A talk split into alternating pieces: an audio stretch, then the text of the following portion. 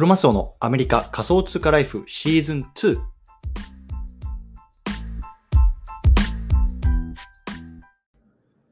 皆さんおはようございます。アメリカ西海岸在住のクロマスオです。今日は2月の4日金曜日の朝ですね。皆さんいかがお過ごしでしょうか？今日も早速聞くだけアメリカ仮想通貨ライフ始めていきたいと思います。よろしくお願いいたします。さて、今日のテーマなんですけれども、今日はアップランド、ハンバーガーが熱いかもしれない話。これね、テーマで話していきたいなと思います。で今日の対象のリスナーさんはね、こうブロックチェーンゲーム、こうね、メタバースゲームのこのアップランドやってる方の中でね、あとはね、このハンバーガー屋さんがね、こうなんやら売れるらしいよ、熱いらしいぞ、なんでやねんっていうね、ところを思ってる方向けのね、こう内容になってます。でね、今日はね、こうアメリカでのね、こういう飲食チェーンのね、こうリテール事業であったりとか、あとはね、そこに NFT などのね、こういうテクノロジーなんかとね、絡めてね、こう話していきたいなと思いますね。タイトルタイトルだけだと、ね、なんかちょっとふざけた話かもしれないなと思ってる方多いと思うんですけれども、ね、そこちょっとこういうね、あのブロックチェーンテクノロジーと絡めてね、今後どういう未来が見えていくのかっていうところをね、まあ、僕なりに話していきたいなと思いますのでね、興味がある方、ぜひ聞いてみてください。はい。ということでね、この番組では、ボーダーレスに食っていくっていうのをテーマにアメリカから毎日配信しています。ビジネスや投資を通じて国境にとらわれずにお金を稼ぎ生活していきたい方に向けて、一日一つ Tips やノウハウをお届けしています。仮想通貨や NFT、メタバースっていうのを中心に、株式投資や不動産投資、副業などについても語っていきますので、興味がある方はぜひ登録をよろしくお願いいたします。はい。じゃあね、早速本題入っていきたいと思うんですけども、まずね、今日このテーマを取り上げた背景なんですね。昨日ね、あのようやくね、このアップランド内でのこの LA、ロサンゼルスのね、まあ、全エリアの開放っていうのが終わりました。うん。でね、まあ、このあの結果に関してはね、まあ、ちょっと今回省いておくおくんですけど、まあ、僕自身はね、まあ、簡単に言うと、昨日はね、こう、LA の北部のあたり、まあ、3つぐらいかな、しか買えなかったんですけどもね、予算の関係で、まあ、一応そういうような話ですね。うん。でね、このアップランドっていうブロックチェーンゲームなんですけども、ね、面白いのがね、このアップランド内の土地に、こうね、実際がね、実際のこの土地とね、こうリンクしているところっていうのがね、まあ、多々あるんですよね。そう。例えばね、今ね、この現在の、現実のね、世界にね、このスターバックスがある、例えばね、スタバがあるような、まあ、土地に関してはね、このね、あのーアップランド内でもこのスタバのありますよみたいな、こうアイコンがついててね、まあ、そこがね、買ったりするというところで、こういうね、例えばスタバのアイコンとかね、Mac のアイコンとかね、まあ、そういうようなね、こう有名なね、まあ、あのアイコンがついてる土地っていうのは割とね、こう売れることが多いんですよね。そう。でね、昨日ね、あのこの Discord のコミュニティの中を見ていたらね、すごく面白い投稿があったんですよね。うん、でね、あるプレイヤーさんが、こうインアウトの土地がね、こう買った価格の10倍で売れたっていう話なんですよ。そう。で、インアンドアウトってな、インアンドアウトって何かっていうと、まあ、アメリカでね、結構有名なこうハンバーガーのチェーン店なんですけれども、そこがね、なんと買った土地の値段の10倍でね、まあ、あのオファーが来た、売れたっていうような話だったんですね。で、あ、これってすごく面白いなって思ったので、今日はね、このテーマを取り上げるとしたんですね。そう。でね、まあ、インアウトってさっきも言ったみたいにハンバーガーショップなんですけれどもね、ちょっとこれハンバーガーのね、チェーンっていうのがね、結構面白いんじゃないかなって僕は思ったんですよね。うん。で、ちょっとね、このハンバーガーリテールリテールのね、あのちょっと取り巻く背景みたいなのをちょっとね、話していきたいと思うんですけれども、まあね、あの日本もそうだと思いますしね、やっぱりアメリカでもね、この健康志向っていうのがね、非常にね、やっぱりこう、あの最近叫ばれてるんですよね。うん。やっぱりね、こう、ハン、まあ、マックとかっていうそういうファストフードってね、やっぱり健康にあんまり良くないよねっていうのはね、まあ、特にこう、あの、ジェネレーション X って言われるね、こう、若い世代の中ですね、すごくあの高まってしまって、やっぱりそのあの、ね、今までのハンバーガーとかの売り上げっていうのがどんどんどんどん落ちてるわけですよね。そうでかつね、そのウーバーイーツとかっていうこう配達っていうのもね、すごくこの外食産業に影響してるんですよね。うん、ね今までだったらさ、こうどっかね、レストランに入らないとね、そういうような、まあ、美味しいね、ものっていうのは食べられなかったわけですけれども、まあね、このコロナっていうのが起きて、みんなこう在宅になってからね、こうあの配達ウーバーイーツとかの配達みたいなのがすごくね、盛んになったんですよね。そう、だからね、こう別にこうファストフードに行かなくても、こう手軽にね、家で美味しいものが食べられるようになった。ね、この2つ、ね、あの健康志向と、あとはこのウーバーイーツみたいな配達のはあ配達の発達、ね、こういうような背景からね、このファーストフード店っていうね、こう何かね、この現状の打開策をね、あの現状からね、打開する何かっていうのがね、こう必要になってしまった。こういうようなね、背景がまずあります。うん。でね、そんな時にね、こうや、あの、やっぱり打開してくれたっていうのがね、このマクドナルド、ね、世界のマックなわけですよね。うん。そう。でね、このマクドナルド何をやったかっていうと、昨年12 10月ですね、2021年の10月にね、この限定の NFT っていうのを、まあ、初めて世界で、世界で初めて配ったんですよ。うん。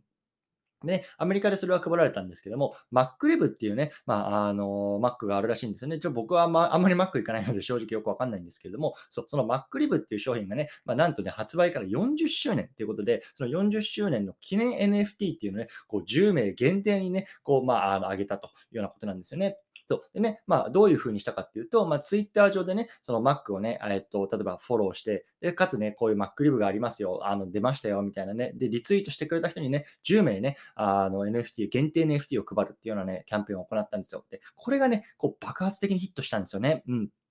やっぱりね、この世界でね、まあ、Mac の初めてのね、これ NFT っていうのは、かつね、10人しかね、こう、世界で持ってる人がいないっていうところで、やっぱりね、これからすごく価値が上がってくんじゃないかなと思った人たちがいっぱいいるわけですよね。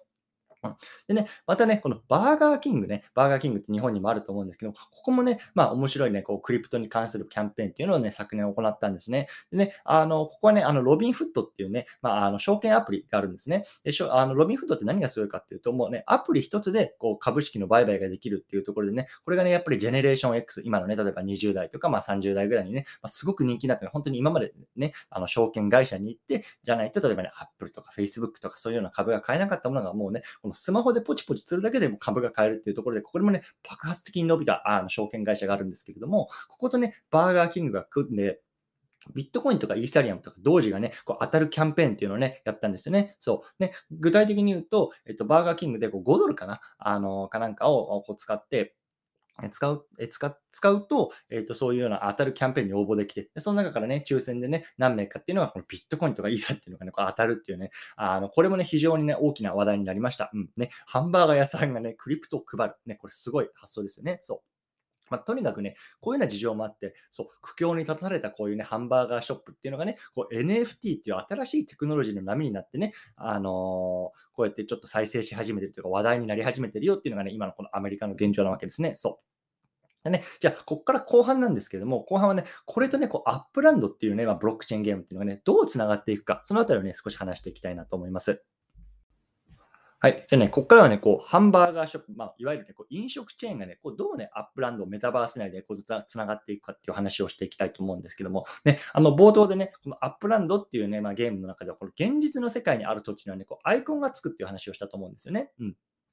でね、例えばね、今じゃあ、アップランド内でね、こうマクドナルドのアイコンがついている土地を持ってるとしましょう。ね。で、その中にね、例えばね、現実世界でこうマクドナルドがね、これからこうメタバースに進出していきますよってアナウンスした中でするとするじゃないですか。そしたらね、やっぱり真っ先にね、彼らが欲しい、メタバース内で欲しい土地っていうのはね、やっぱりそういうアイコンがついてる土地だと思うんですよね。そう。ね、そういうアップランドのメタバース内でね、限定の NFT などを売って、まあ、あの、クリプトを稼いで、まあ、新たな事業の収益にしていく。これがね、やっぱり非常に考えられる未来だと思うんですね。そう。なのでね、こう、真っ先に、あのー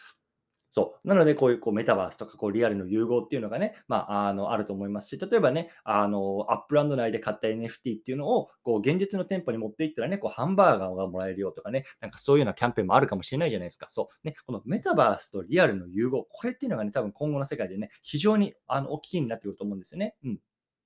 そう。だからね、こういうこともあって、多分アップランド内のこのアイコン付きの土地っていうのがね、まあ、将来を見越した、まあ、いわゆる投資みたいな感じでね、売れてるんじゃないかなと思うんですよね。うん。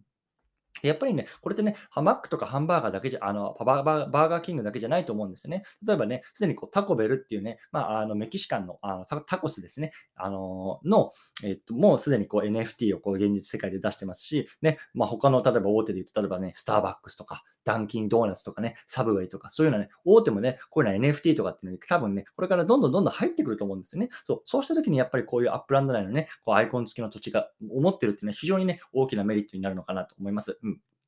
でね、さらに言えばね、小売量販店、あとはスポーツブランド、こんなところもね、やっぱりね、こう、あの NFT とかそういうブロックチェーンの技術にどんどんどんどん入ってきてますよね。ね例えば有名どころで言うとね、ウォルマートですよね。これすでにこうメタバースとか NFT のね、こう参入っていうのを表明してますし、こう独自のクリプトっていうのを作ってね、まあ、そういうところでこう売買できるようにしますよみたいな話も出てますよね。そう、なので、例えばこのウォルマートもね、こういうアップランドとかそういう他のね、あのところでも何かやるかもしれないなっていうのはね、うんまあ、容易に想像つきますよね。あとは例えばナイキですよね。ナイキっていうのは、まあ、アーティファクトっていう、まあ、あのデジタルのデザイン会社っていうのをね、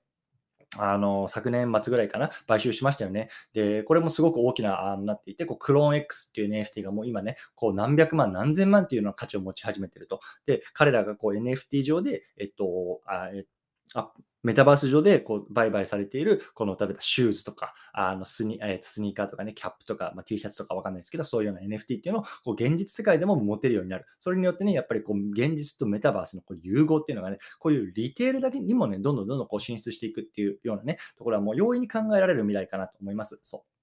なのでね、こういった視点でもね、こうアップランドはね、まあ面白いな、楽しめるなっていうところをね、まあ昨日思ったので、今日はこういうふうにちょっとね、あのー、ポッドキャスト録ってみましたというような話でございましたね。皆さんもね、もしね、こう資金に余裕があればね、アイコン付きの土地っていうのをね、まあ、探して買ってみてはいかがでしょうかというようなところですね。はい。ということで、今日最後まとめていきたいと思います。今日はね、アップランド、ハンバーガーが熱いかもしれない話、こんなね、テーマで話してきました。ね、アメリカでのこうリテール事情、飲食チェーン事情ですね、健康志向とかね、あとはこう、ウーバーイーツみたいな配達、またね、こう NFT っていうようなね、ところがこう合わさって今ね、こう飲食チェーンがね、こう結構熱いんじゃないかなっていうところですよね。うん。あとね、その現実世界とこうメタバースの融合ですよね。こうすでにね、こういろんなあの企業が動いてるんですね。ね Mac とかバーガーキングの話しました。ウォルマートの話もしました。ね、ナイキもこれから熱いよね。そういうようなところをね、考えていくとね、このメタアップランドっていうのをね、またね、こう楽しくあの、プレイできるんじゃないかなと思います。はい。ということでね、今日の合わせて聞きたいなんですけれども、今日の合わせて聞きたいは、ハンバーガーを食べてビットコインが当たるキャンペーンに応募してみたっていうね、あの、回を取ってます。で、これさっき言ったね、あの、バーガーキングのあのキャンペーンなんですけどもね、こう、4ヶ月、5ヶ月ぐらい前ですかね、まあ、僕もちょっと応募してみて、結局当たらなかったんですけど、まあ、そのあたりのね、あの話を、こう、えっと、話している回があるので、まあ、そこね、リンク貼っておきますのでね、もし興味がある方は合わせて聞いてみてくださいというところでね、今日は金曜日ですね、まあ、花金ということでね、まあ、これから週末になっていきますけれども、まあね、あの、風邪ひかないようにコツコツやっていきましょうということで、お疲れ様です。